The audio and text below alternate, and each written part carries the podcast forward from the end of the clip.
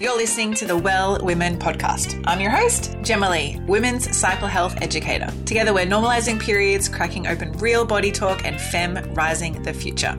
I'm here to remind you that your body is amazing. You can achieve balance, and body confidence all begins with your menstrual cycle. Get ready, beautiful. You're about to learn how to confidently reconnect with your body and discover your unique flow. You're listening to episode 149 of the Well Woman podcast. Thank you so much for tuning in and taking the time to be with us here today. You were listening to the episode all about male fertility, sperm health, and male birth control. Yes, we are getting into this topic. You've probably known that over a number of episodes we've talked about ovulation for females, fertility health for females, natural contraceptive methods for females, hormonal contraceptive methods for females. But what about the males? For this episode, I am joined by beautiful guest Maddie Miles. Maddie is the founder of Peace Love Hormones, and her mission is to end period stigma and to uplift and empower menstruators to take back control of their menstrual health through education and top quality functional supplements. You can go and check her out over on Instagram whilst we're chatting. Her account is the Maddie with an IE Miles. So the Maddie Miles. Make sure you go and check her out there.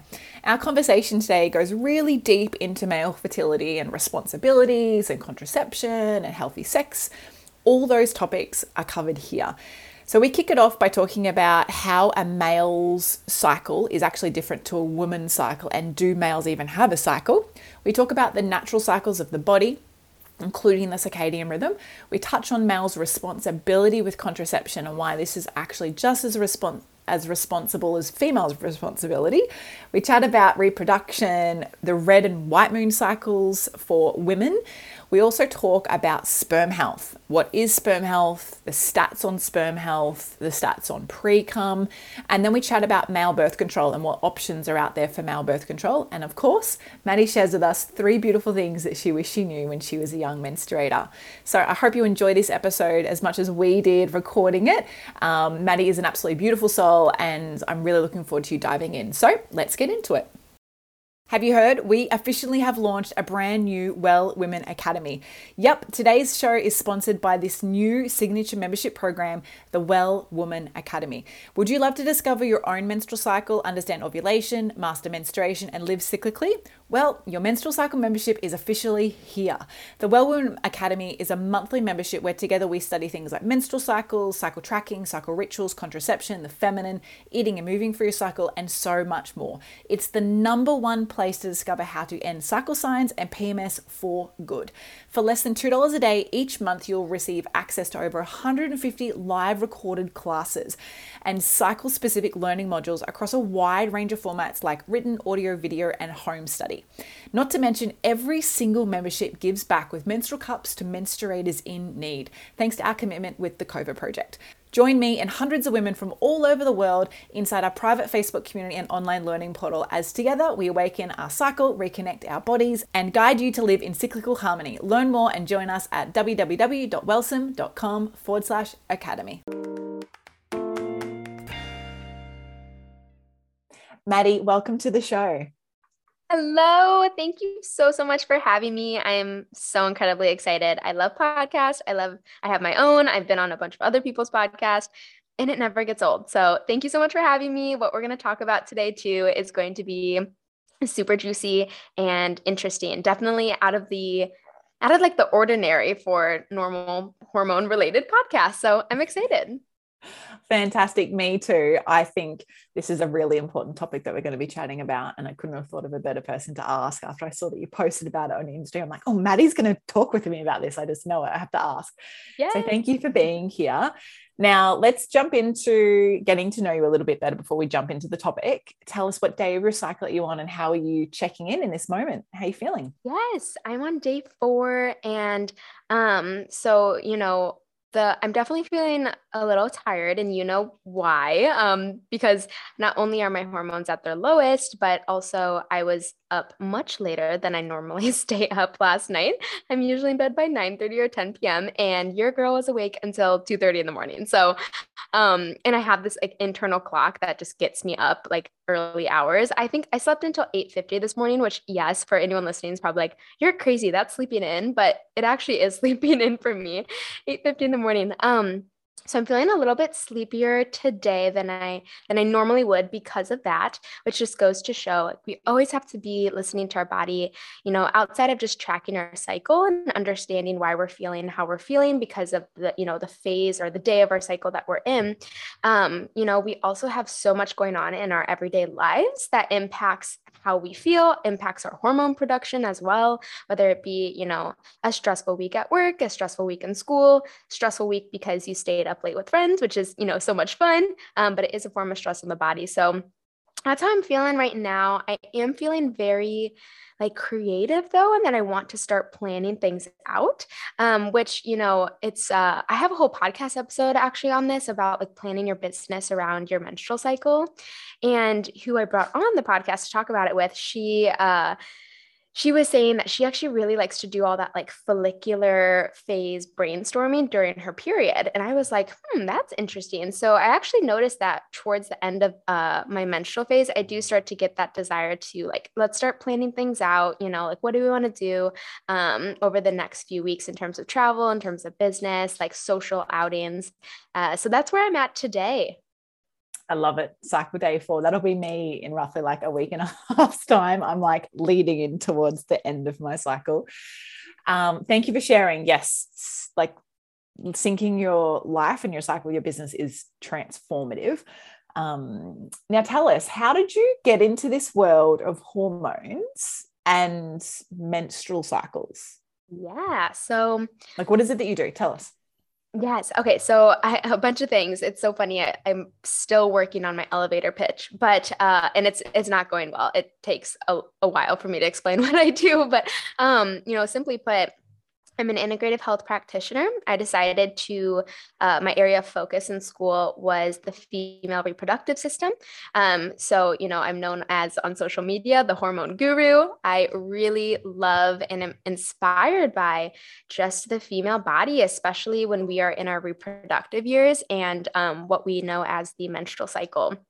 I'm just infatuated by it. I love educating on it, um, learning more and more every single day. It's always, we're always learning because, you know, um, there's only so much research out there around the female body. Most of research up until very, very recently has only been done on males. So it's a never ending journey. I'm still learning every day. But, um, you know, in terms of licenses, I am an integrated health practitioner, I am a female hormone expert. And I'm also an herbalist. I have my own herbal supplement, which hopefully soon, within you know the next few years, it's just going to be this whole entire herbal line of um, you know just I, am a huge believer in herbal medicine. It's really been transformative um, for my own life. And so just to have an entire line of things, you know, PCOS, uh, herbal tinctures, endometriosis, thyroid, all of the above. So right now mine is for PMS. Um, and so what got me into this? Great question. It was really just hitting rock bottom with my own health. I mean, I have been through the ringer with Western medicine and, you know, have my own thoughts and opinions on it. But I had an eating disorder, um, anxiety, panic disorder, depression. I was just diagnosed with all of these names, um, you know, from the time I was about in fifth grade and really, really struggled on and off uh, throughout senior year of college until senior year of college. We finally was like, okay, the hospitalizations have not worked, you know, the feeding tubes, all this stuff. She keeps relapsing. Something's not sticking. And so we found this amazing integrative clinic in Chicago, which is where I was uh, raised.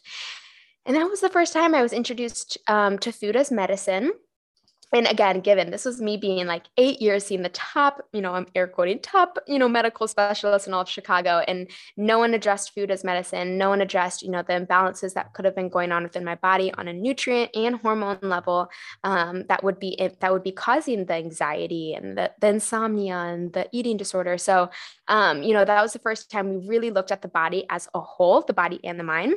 And so I started doing so much learning so much learning in terms of like healing my own body, just learning about the body in general, bio individuality, which is this term that just means like every single body is so different, um, which is why I love Ayurvedic medicine because you know that's bio individual bio individuality at its prime, um, you know. But also, I was studying dietetics and nutrition in undergrad, and so it was really interesting because I got to see Western medicine both in like the textbook format, you know, like in school, and then I also got to see it firsthand for you know six years trying to heal all of these, you know, diseases um, that I was suffering from. And, you know, so I got to see it firsthand. And then I also got to experience the, you know, more naturopathic integrative method as well. And I was just so inspired by it. I mean, I remember it was really like sophomore year of college, I actually contracted Lyme's disease. I got bit by a tick while hiking in Colorado. And we used a complete herbal protocol for four months to eradicate it, or at least it's dormant. You know, it's like it doesn't show up on my on my labs anymore. So um, that was when I, I was really opened uh, up to herbs. And yeah, it, it was, it's just been a long journey. I mean, like it's a you're always optimizing that's the thing with health you know it's never like you just make it and you're like okay i'm done it's like we're always optimizing we're always learning new things there's always new research coming out um, to analyze and to see if it you know works for you so uh, that's where I'm at right now. And like I said, I'm, you know, I'm the founder of Peace Love Hormones. And so that's my baby. And it's really just educating and empowering menstruators. Um, you know, gosh, I didn't even talk about the hormone part really. I mean, I uh, was stuck on put on hormonal birth control when I was in high school, was on that for about six years. And so even when I did the bulk of my healing with this integrative clinic and I was feeling so much better in so many ways, but you know, I was still, I had like no libido. I still had sleep issues. And, you know, there's still things going on. I still didn't feel fantastic. And, you know, I at that point i was like there's no advil in the house like we are doing everything natural you know if i'm in pain we have the cbd like you know i was very very uh, natural at that point i would say um, but I was still taking birth control. So, you know, considering that I was still experiencing, you know, all of those symptoms, I started to do my research into hormonal birth control. I went into my integrative program as well after undergrad. And I just, my mind was opened up whole new world all about you know the female reproductive system how little education there is around it um, in, med- in traditional medical school hence why you know we're not we walk into our doctor's offices and we're not really told any of this stuff. And so i mean i my passion for this realm comes from like so many different facets. And you know i i got off birth control i healed my body and it was a tough transition. And you know i didn't have any of the crazy post birth control syndromes symptoms like the uh, like the the acne or the weight gain or anything that a lot of people experience. Um, but that's because i really had to do the work you know i didn't just cut it cold turkey and was like all right fingers crossed you know like it was a serious it's a serious medication that i was on for a really long time. And you know there's just not education around it uh, you know when we're hopping on birth control if we choose to do so. And it's like how can we decide if that's the best option for us if we don't even know what it does to us you know? So that's really where like my position lies as like a leader in this community of like just you know as taboo and uncomfortable as these topics can be, they're not for me, but I know that they can be for other people. It's like, let's talk about this. Um, let's talk about sex. Let's talk about pleasure. Let's talk about hormonal birth control. Let's talk about other ways that you can prevent pregnancy um, if you choose to, you know, be sexually active and you don't want to get pregnant. So, you know, like that's just where that's that's my jam. It's uh, my favorite thing ever, and I feel grateful every single day that this is like this is my job. I love it. Thank you so much for sharing. I can definitely resonate with you on the journey and how it takes, you know, somewhat of a personal experience to kind of propel you forward into, you know, the, the, the journey of learning about this and maybe end up working in the field, which is what it is that you're now doing. So I love that. Um, birth control, that's a whole another topic that we could talk about, um, having both been, you know, having, having those experiences. But let's talk about a little bit of a different version of birth control today um, male fertility. I think it's often missed out or forgotten about, especially when there's women who are learning about FAM, so fertility awareness method or natural fertility education and awareness. And you know, it takes two to tango when it when when you're making a baby. And so if you're avoiding you know, conception in any form, it's normally because you're in a heterosexual sexual experience. So when there's penis and vagina that's what they're designed to do. So how do we like stop that from happening? And so i think that even though we've discussed in many other episodes around female contraception and natural contraceptives at that method but also males have a part in this too. And so what is it that they can do and how can they understand their own reproductive system? So let's dive into that topic I'd love to understand. Let's start with how do male cycles differ from a woman's cycle? So, born male to born woman. Totally, totally. So um yeah we'll just you know we'll just get right into it and kind of just talk about like the the overview the basics a very like almost like elementary uh level of this but so we all have um we all have this one internal cycle, which a lot of people have probably heard of, called the circadian rhythm. So, this is our 24 hour clock. It influences our melatonin and our cortisol hormones for both males and females, um, you know, thanks to the sun and the moon and, you know, natural light and natural darkness. Um, and for men too, the circadian rhythm not only does it dictate their melatonin and their cortisol, but it also dictates their testosterone, which is their main sex hormone. And so this is where we start to differ. Um, so whereas men, you know, they create the bulk of their testosterone while they're sleeping, most specifically between the hours of 10 p.m. and 5 a.m. Um, so it's like they get, they just kind of keep cycling. You know, they get all of their main sex hormone overnight while they're sleeping um, so, for any men listening to this or any women who are listening to it who have a male partner, make sure that they emphasize sleep as well. It's just as important for them.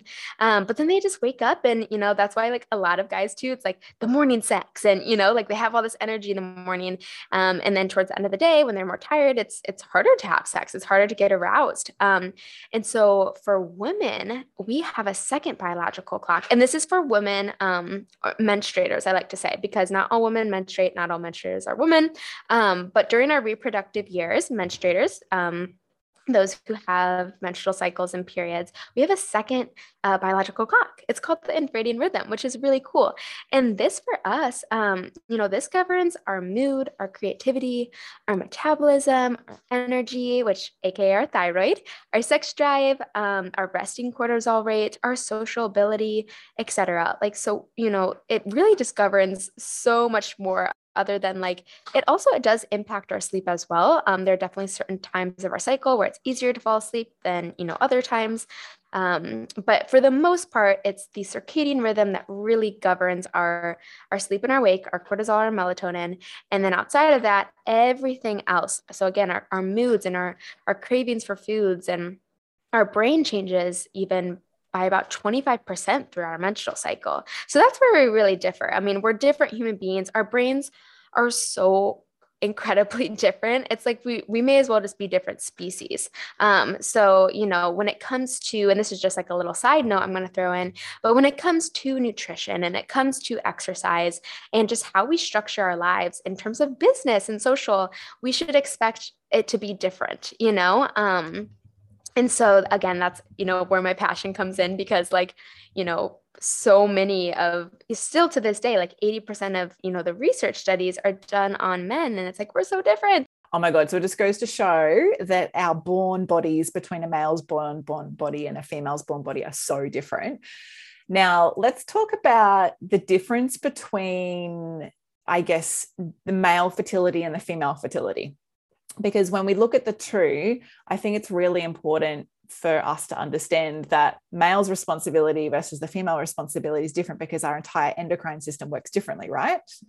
Totally. And I'm I'm gonna kind of like I'm smiling about this one right now because I actually for everyone listening, um, my partner is very close to me. But when it comes to male's responsibility, as in like physically close to you, standing right yeah, you, know, right he's now. like physically close to me. He's he's looking at me right now. Hi. Um, so you know, when it comes to male's responsibility, I it's it's equally their responsibility, if not more, um, because you know, of course, this is generally speaking. There are infertility issues for men as well, which we can talk about about actually one third of infertility within the U.S. is actually male uh, male induced, and then one third is um, on the female, and then one third is actually both. Both are having fertility issues, but generally speaking, they are fertile 24 seven. Um, and you know, women, we have our fertile window, which I'm sure you've probably gotten into this in other podcast episodes talking about like cycle syncing and the different phases, but you know we have that uh, that fertile window of like five to six days where you know we are fertile our cervical fluid changes um, you know the ph of our vagina cha- changes you know there's all those things that go into that. I don't have to go too deep into that but we have a fertile window. We're not fertile all the time throughout our cycle. So when it comes to responsibility i think 100% like it's it's more so on the male because they are fertile uh majority every of the day. time, every single day and also every orgasm is fertile. exactly, exactly. Like every female orgasm is not fertile, but every male orgasm again generally speaking is fertile and i one of my favorite like analogies is like uh you know, this isn't word for word, but basically, if there's one island and you have one woman and 90 men, over the course of nine to 10 months, there's only the opportunity for one pregnancy. However, roles reversed, if there were 99 women on an island and one male, you have the opportunity over the course of those next nine to 10 months to um, have 99 pregnancies. So, you know, just it's just a way of saying like men, they're very fertile beings. They want to go and sprinkle their seeds everywhere when we're talking, when we're going back to like primal ways and primal, you know, just uh, it's very habitual. Um, and you know women were, not all the time. So um, i think it's you know equally if not more males responsibility to take on birth control. However we all know that it has historically fallen on women. I would love to read some text as to why that is. Haven't found it. If anyone does know some uh, historical text which wherever it started to shift i would love to know why it's mostly on women um, you know, I mean, in my mind, I, I tend more towards like maybe because we're actually carrying the child and we have such a big part, you know, in the creation and like the birthing of the human being that, you know, maybe that's why it falls more on us. It still doesn't make quite sense, but, um, you know, that's a whole nother episode we could have on just how incredible we are and how incredible our bodies are that we create a human inside of us and then push it out.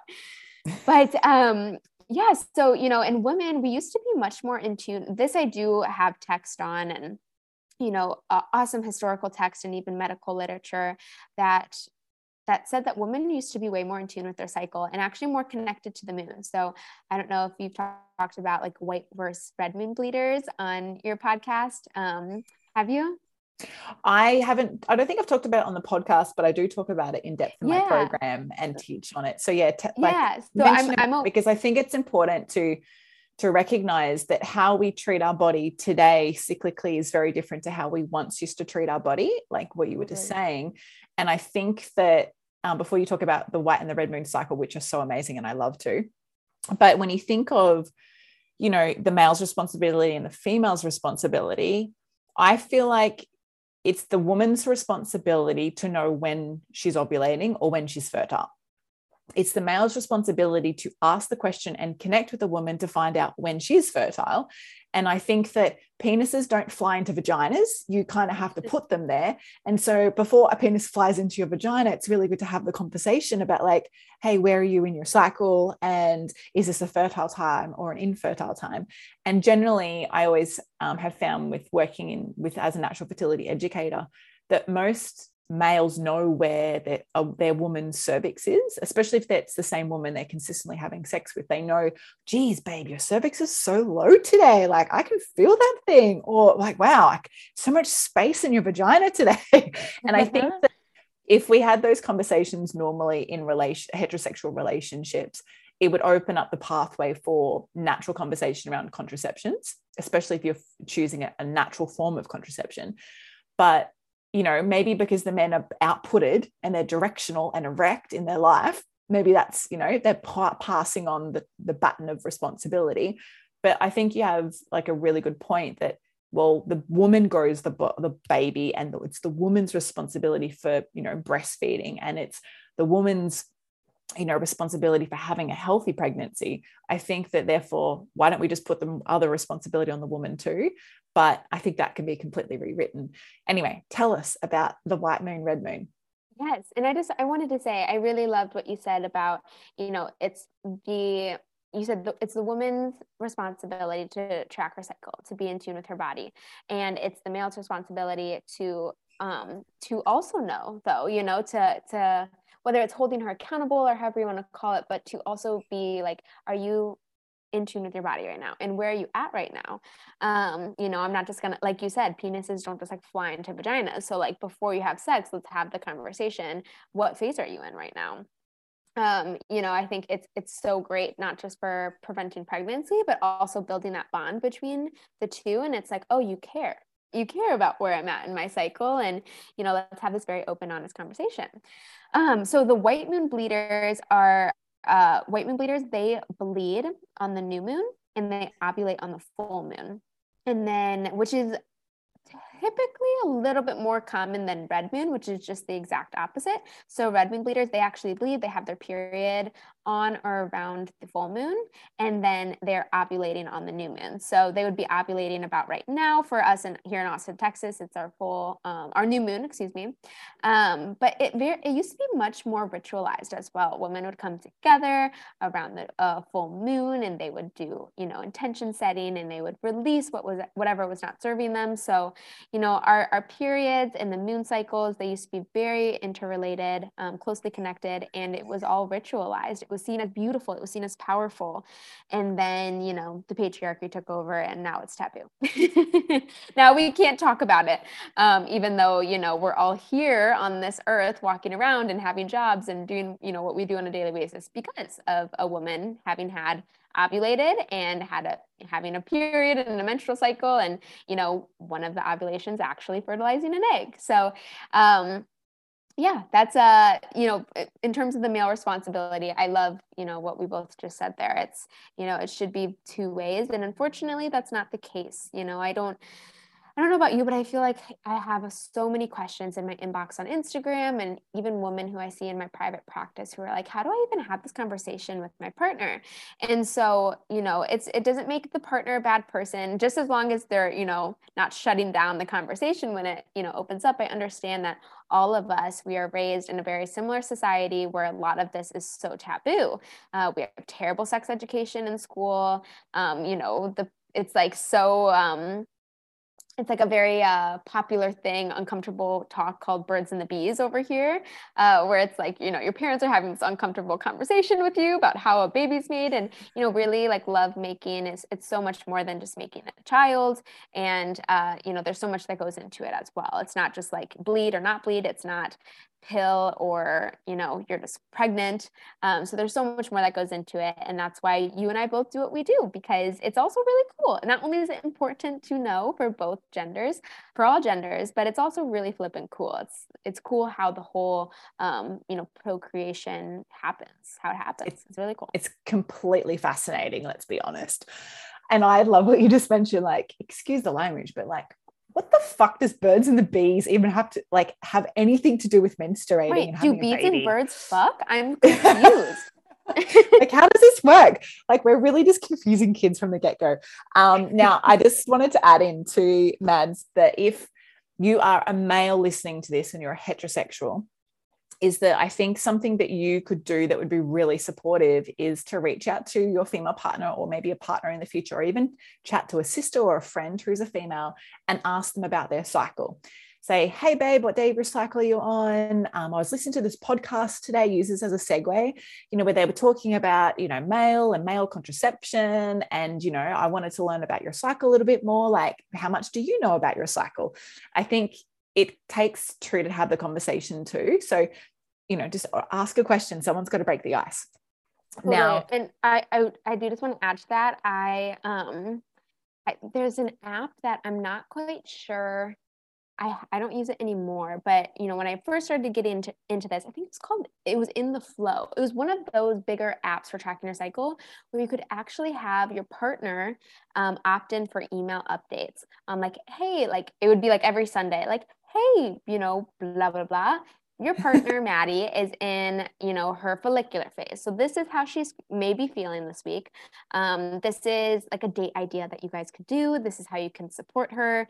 Um, you know, especially for like the luteal phase, like, hey, if she's more tired, she doesn't want to, she's not that, you know, into sex, like just cuddle her. Don't take it personally, cuddle her. Um, you know, do whatever form of non-penetrative sex that you guys love to do whether it's cuddling it's you know taking a shower or bath together. So it was really great insights. I'll have to double check for you so you can put it in the show notes but i think it was in the flow that did that. Interesting. I think that you know we could definitely do with a lot more availability like that out there. Mm-hmm. um, but let's talk about sperm health quickly before we dive into i guess male birth control but how important is sperm health and what are the chances? And if you know anything about this, and if you don't, let me know. But what are the chances of men having unhealthy sperm? Because I feel that the patriarchy is very much positioned males to be like, I am strong and I have strong swimmers. And I like my partner's like, babe, I'm a fucking Jedi. I was mm-hmm. like, okay, you keep telling yourself that. But um, you know, that mentality of that, you know, frat house, strong, dominant male that always got healthy sperm. And this is totally your fault why we're not conceiving right now. Yeah. Um, how important is sperm health? And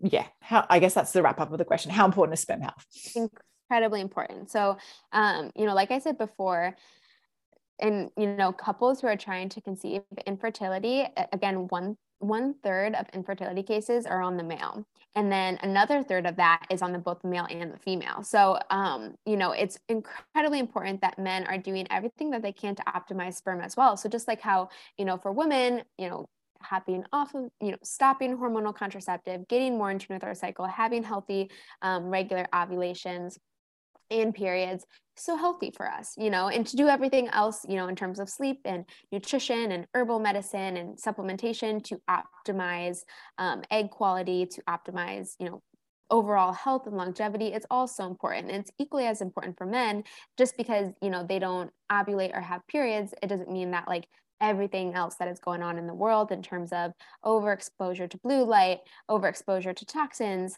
um, and just overall stress and you know just the, the stress in so many different forms that we stress is such a general term i know but you know all these different forms of stress that we all experience it, it equally impacts men as well um, i will say their endocrine systems are not as delicate as our um, endocrine systems are you know in, in so many different ways, right? But um, just because they're different, but they are still sensitive. It's not like, you know, men aren't experiencing infertility. They are. And a complete lack of sperm as well occurs in about like 10 to 15% of men who are infertile. And so, uh, wow, you know, that's a yeah. lot. Like, can you just say that again? Because that's, yeah, that's a, a lot. I know a complete lack of sperm occurs in about 10 to 15% of men who are infertile. That um, is like one in 10, like yeah. 12, like that's a lot yeah. of people. And also, you know, like the kind of crappy and annoying thing is I feel like I say this all the time with like a lot of studies, but they still say that like 50% of the cases of male infertility are like still undetermined. But it's like, it's because we live in a very toxic world and we're not doing things to support you know our bodies like i mean even something as simple as like having your laptop um, on your lap reduces sperm count reduces even your mobile well. phone in your pocket your which is right near your balls boys right near exactly. and we're literally like set up for failure in that way in many ways because you know of our the position of our pockets on our pants you know? They're right there.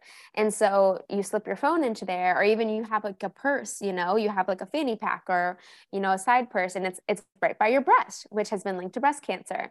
Um, it's right by our reproductive tracts which impacts our ovaries.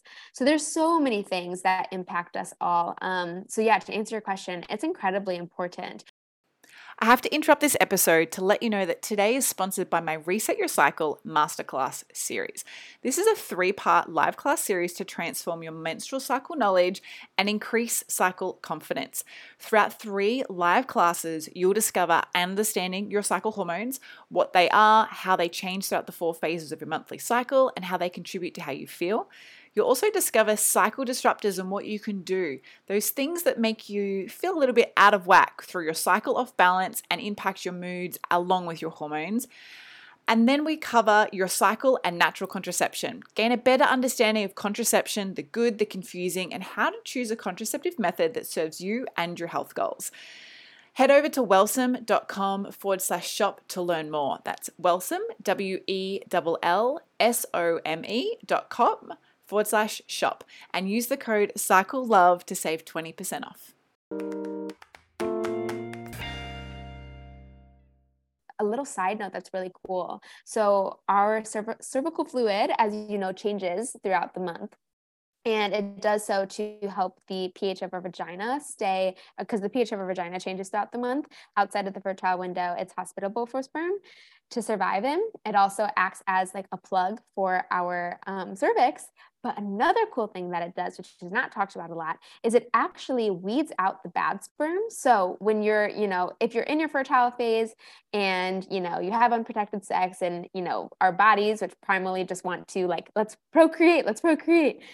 Um, it's going to the cervical fluid is going to act as like an uber ride for that sperm and while doing that while transporting it to where it needs to go it's going to weed out the bad sperm that it detects as like oh you may have some bad dna that could potentially produce some um, offspring that also has you know uh, I'm, I'm forgetting i can't think of the word in english right now but does not uh, you know optimal dna genes. Um, i get it. so i get it. It's like you are not the chosen one because there could be a challenge with you. yeah. And isn't that funny too? Because there's like this narrative too of like, it's all the men, it's like our sperm that fertilizes the egg. And it's like, eh, but we're actually choosing literally something as simple as the fluid inside of our vagina is choosing which of you sperm get to fertilize the egg. so totally. it's super cool. But it's so cool. I was like, I found that out not too long ago either. Within like the last year, I was like, I didn't know that the fluid did that too. It weeds out the bad sperm how does it know? It's just so cool. it's the same reason, like, how does the mother's nipple know that the baby is going to bed soon and it needs melatonin in the breast milk? Like, right? the body is so fascinating. It's so and cool. what you just mentioned, Mads, it makes me think about okay, so that's just cervical mucus dealing with sperm. But let's talk about the vagina dealing with a cock because the women who experience, and we've had a whole episode on BV, like bacterial vaginosis and you know infection. Mm. But just a reminder that if you're a male listening to this and you have sex with a woman and she's always having like BV or some kind of yeast infection, I'm like, maybe that's not the yoni for your penis, or maybe mm. that's not the penis for your yoni. And so I think that, you know, the body is so intelligent, it will select what it wants and what it doesn't want mm-hmm. so uniquely. And the topic of, okay, so, what actually comes first? Does the sperm choose the egg? Well, there's only one egg. So, is it the fastest sperm or is it the egg choosing the sperm? And I know yeah, that it's like always the, de- the debate. Um, but what is it that you know about that topic before we talk about male birth control? Yeah. Well, even before that, like I said, it's it's the cervical fluid that is like even it's a electing. Like what is even worthy of like you know of fertilizing the, egg. Yeah. Like what is it?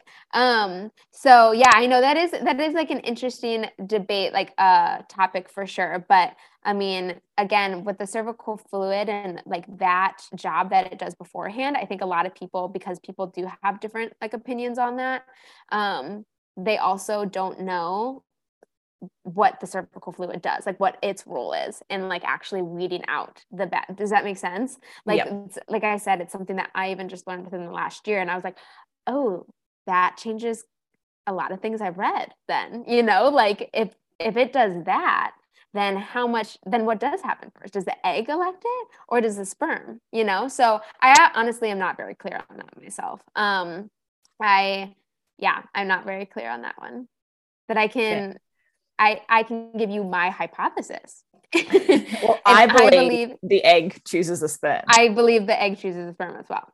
Yeah, go go team females. okay, awesome. Let's talk about the topic of um, how does male birth control work? Yeah.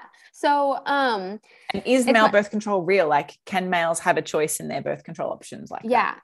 Interesting stat about 83% of men in the US have reported that they would actually, uh, and I think this is hilarious. So they said that they would actually take on the responsibility of um, hormonal birth control.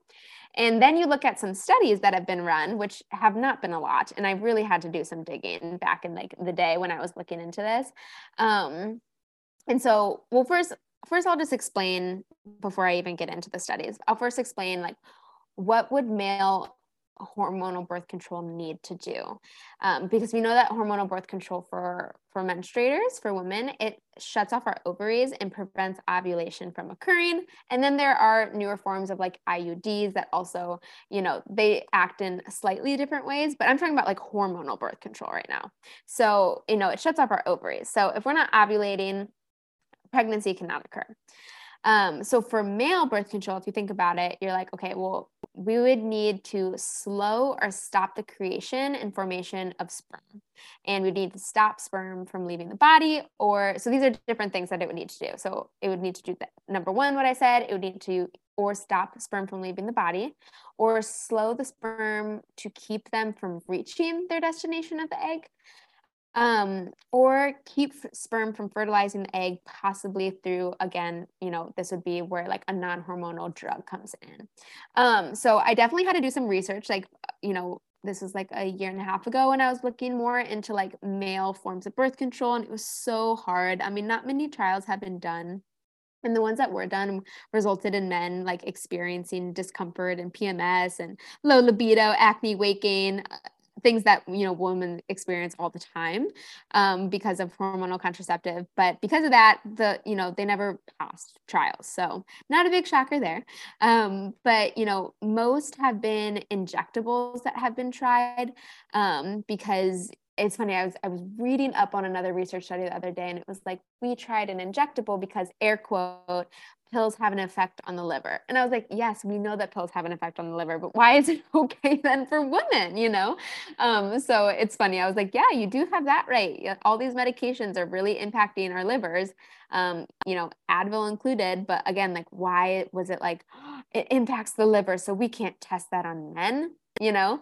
Um, but anyway, so I may butcher the pronunciation of this, but Gossypol, Gossypol, have you heard of this? It sounds correct, your pronunciation. Okay. Gossypol. So that's a cotton extract, and it made it into the first clinically tried contraceptive pill for men.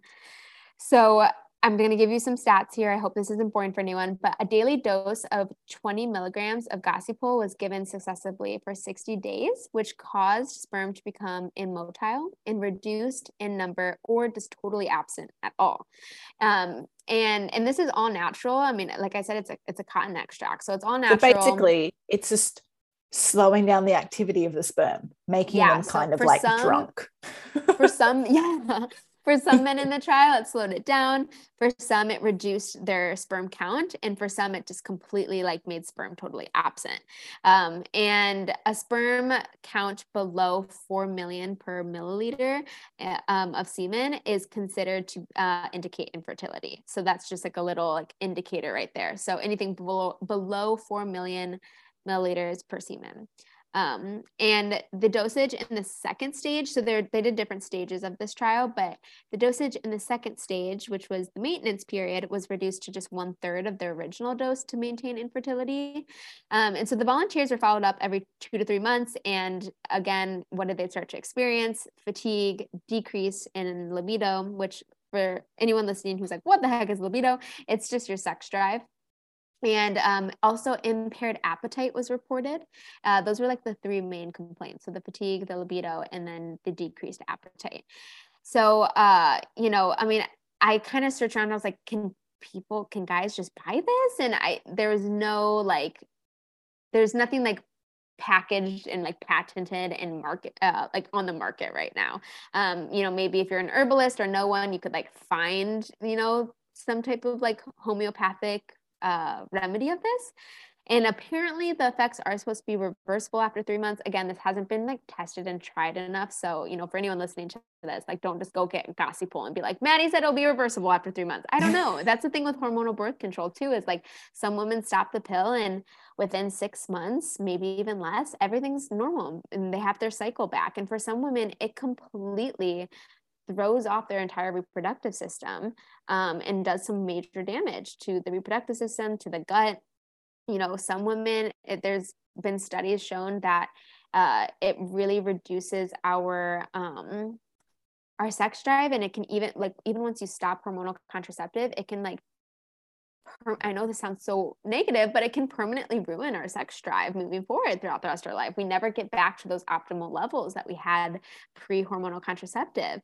Um, so yeah, like like I said, not heard about this very much. I had to do some major digging for the Gossypol. So definitely not patented. I assume it's because it's all natural and therefore pharmaceuticals companies cannot like, you know, they can't patent it or profit claim it. it yeah. yeah. And then, of course, because the men were uncomfortable. So, you know, God forbid men are uncomfortable. We need to make sure that, you know, their little penises are okay. their little penises. Oh, Their love it. little penises. Um, I think it's just important to recognize that anything that stops the natural nature of the body is going to stop something in the body. And, you know, it's even just like putting implants in your breasts. You know, your body's not used to that. And so your body's going to want to do something to protect itself. And it's the same for men as it is for females. So I think it's important to just look at, you know, it's equal responsibility for male and females when it comes to this topic. Um, so let's talk about um, when it comes to males wanting to learn a little bit more about their own responsibility with contraception for themselves, whether they're wanting to avoid or achieve pregnancy. So we're just focusing on the males now, forgetting about the females. What would you recommend to um, a male who's a heterosexual listening to this, who's like, look, I really want to be sexually active, but I don't want to conceive a child. That's not my goal at the moment. What would you recommend? Yeah, so there are a couple different options. Um, there is the fertility awareness method, which I think is the coolest, especially if like you're in a partnership with someone, um, to both be in that journey together of tracking the menstrual cycle.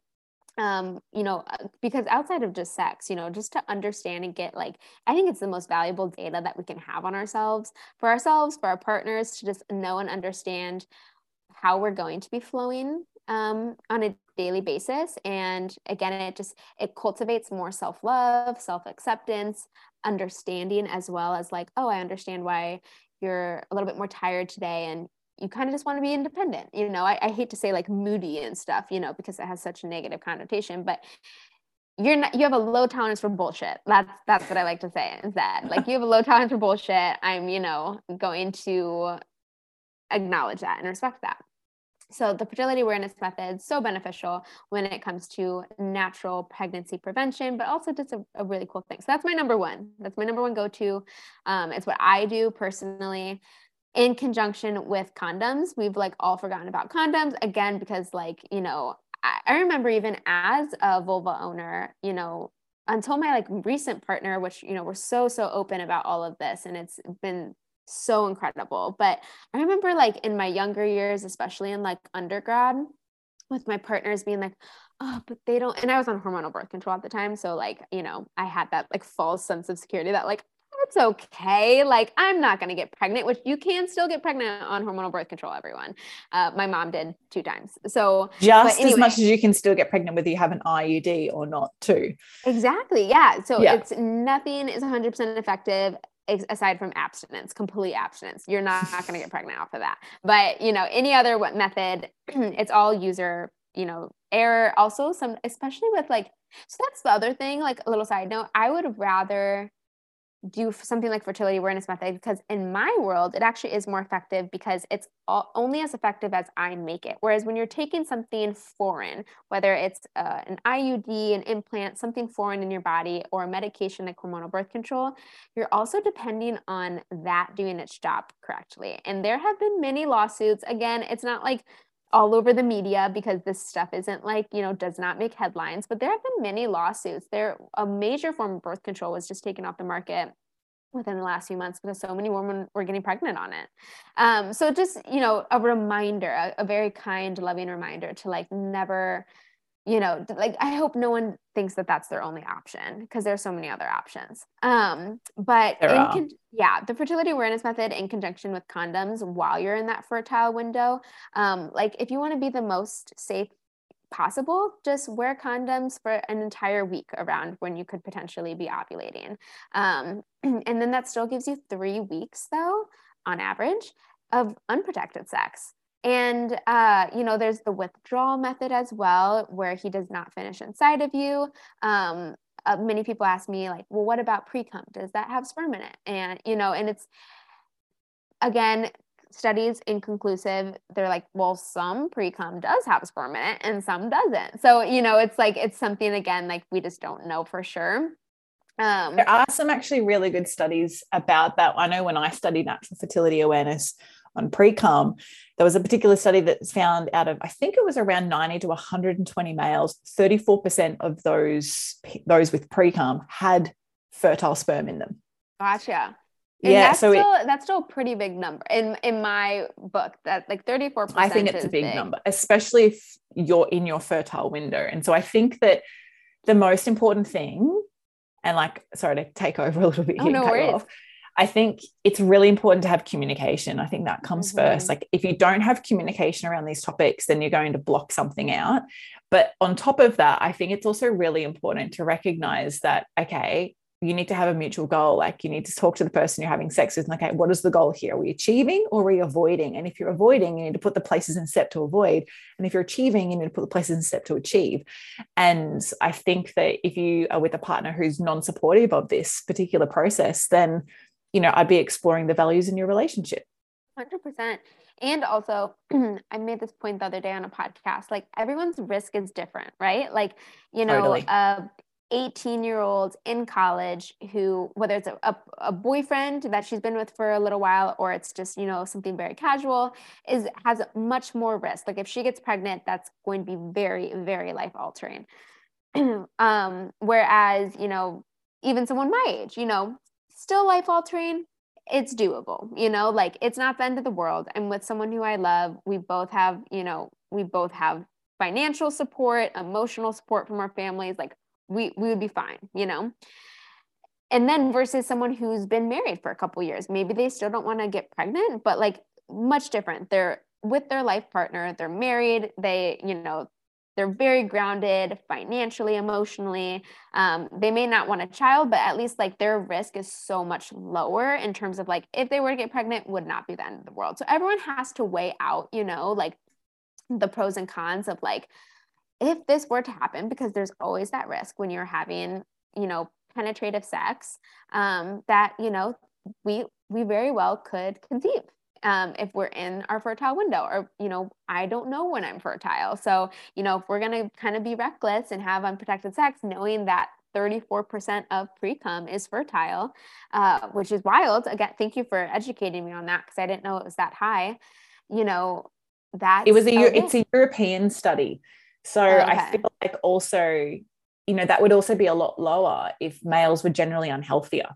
yeah So which in add like US, an yeah. un- like right if you looked at an unhealthier demographic and you took them and had the study then naturally it's going to be a lot lo- lower because naturally sperm health is going to be lower whereas if you Mhm. took a demographic which was really passionate about their health then naturally it's going to be higher so i think it's just important to just know that Hundred percent, yeah, very very important. Um, so that's where like condoms come in though, like out outside or inside your fertile window to use condoms. There's male condoms. There are also female condoms. Um, and then there's you know uh, sterilization for both female and male. Um, and for males that would be a vasectomy. And uh, so that's always an option. Again, my go to is still the fertility awareness method. It's something very unnatural to the body, unless, uh, you know, it's everyone's personal decision. But if a guy is like, I have literally no interest in ever having children, I know that for sure. Um, or maybe they've already had all their children and they're like, I'm done, uh, then they can go about and do that if that seems like the best decision for them. And then lastly, I did want to mention there are some brands that are all, you know, own, it's all pharmaceuticals, but they are like uh, non-hormonal. Like, have you heard of Phexxi? It's like this contraceptive gel No. that changes. I- actually like went through the process because I had I didn't even hear of them, and then someone reached out to me asking, "Hey, Maddie, like, have you heard of Phexxi? What are your thoughts on them?"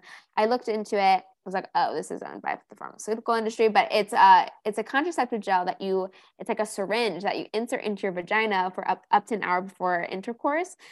And the gel is supposed to change the pH of your vagina, making it hospitable for sperm.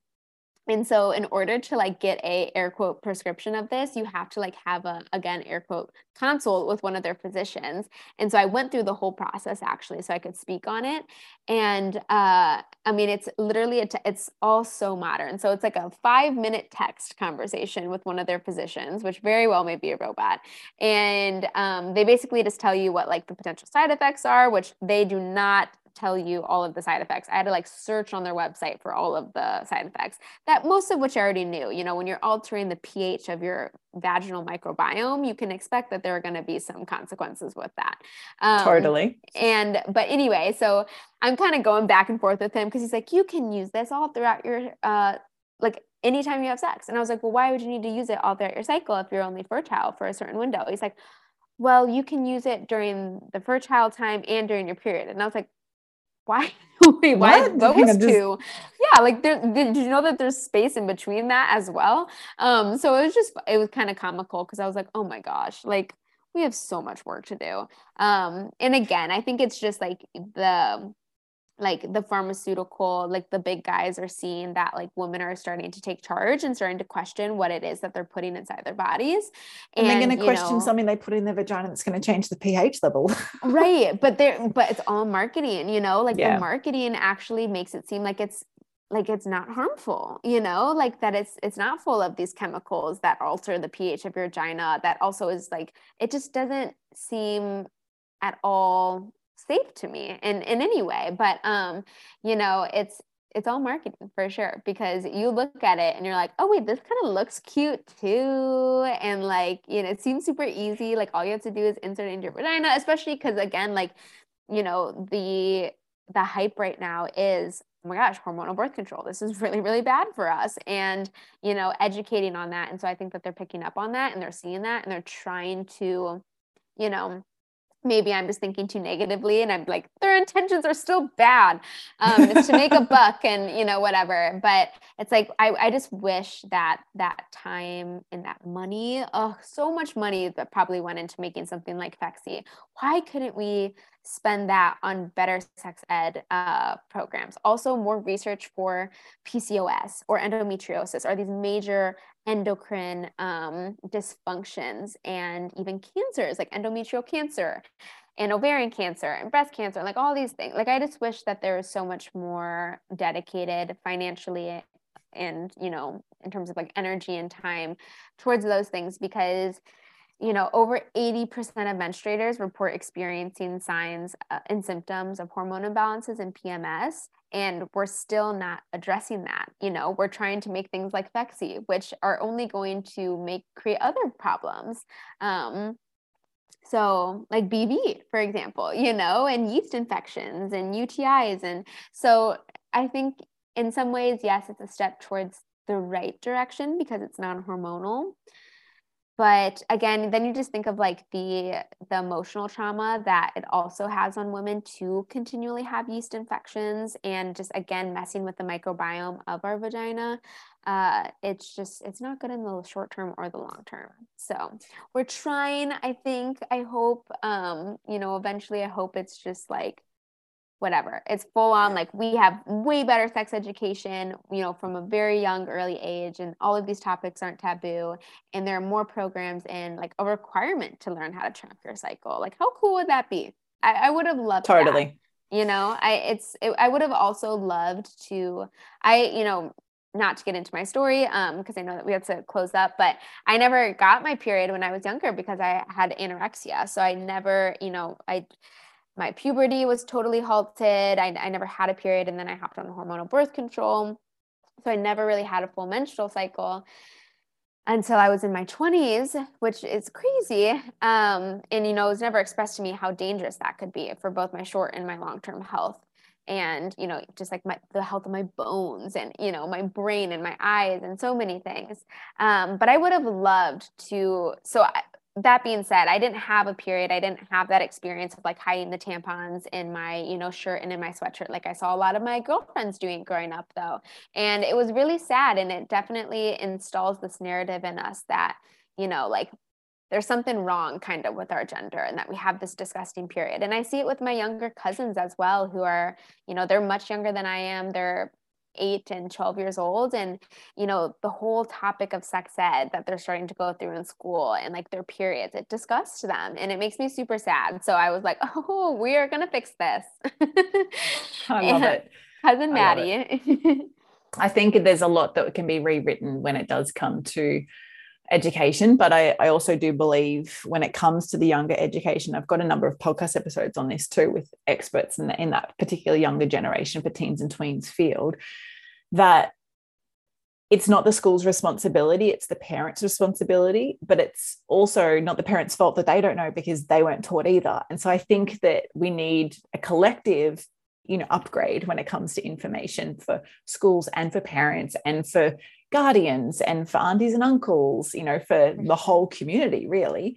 Um, so, yeah, I think when we come back to the topic of today's episode around male health for fertility and male's responsibility with fertility and birth control, is that anything that's foreign is going to make a little bit of a hesitant change in your body in some way, shape, or form. So, explore that and it takes two to tango. So open up communication and explore that conversation with everyone. So maddie thank you so much for joining us on the show. Um, i do have a final podcast question for you. But quickly because um, we all we are almost out of time what is the best platform for everyone to find you on and what is that handle for that platform yeah, so everyone can go find me over at the Maddie Miles. Um, just yeah, literally my name. and then from there, there are links to the Peace Love Hormones website, the Peace Love Hormones Instagram. Um, and I love connecting with people. So for everyone listening, please like whether it's sending me a message or just sharing that you listen to this podcast episode. I just love it's like the best part of what I do is actually like the human interaction part of it. So that's where everyone can find me. Amazing. Well, I'll, of course, put all those links in the show notes. So, final podcast question I want you to think back to your younger menstruating self. So, when you did go through your first menstrual experience and menarche, and I want you to share with us what are three things that you wish you knew then that you now know today about your cycle and your period? I wish um I wish that I knew it was a superpower and that it's actually wildly healthy and necessary for our health, um, both in the short term and the long term, especially when it comes to, you know, uh, a, a, normal, healthy onset of menopause and having a healthy menopause as well. I wish I knew that. I also wish I knew that we weren't fertile all the time. I, I remember someone in uh, high school actually, a rumor was going around that you could get pregnant by being in a hot tub with a guy. Uh, so just very, you know, like false stories of like how pregnancy and all that stuff works. I wish I knew that more. And yeah, I, I think those those are the two that I wish the most and just like how to track our cycle. You know, that's really what I was getting at with like just I wish that it was taught to us how powerful it was and how to actually track it. And that, you know, I could have been synced up with the moon from an early age. Totally oh, all things I knew I wish I, I learned as well. Um, but Maddie, I've loved having you on the show. Thank you so much for sharing all of your wisdom with us um, and talking about a topic that's specifically very unspoken about when it comes to males' health and general natural contraceptive discussion. So, thank you so much. Um, for everyone listening, make sure you go over and say hi to Maddie over on Instagram. Um, all the links, including the links to her product and the podcast, will be in the show notes. So, Mads, thanks for joining us. Thank you. Thank you so much for tuning in to every episode of the Well Woman podcast. I trust you enjoyed this episode as much as we did. If you got a lot out of it too, please subscribe and leave a five star review on iTunes or your podcast app. This means together we can inspire, connect, and educate even more women. Now, is there a bestie, a sister, or a friend who you know may be frustrated and confused with their health? Are they ready to discover new aspects of themselves too? Well, take a screenshot of this podcast episode, share it on your social media, email it, text it, or any way you need to get it to their ears. So together we can all live in flow, harmony, and balance with our bodies. And be sure to tag me in it too. Hashtag Well Woman Podcast.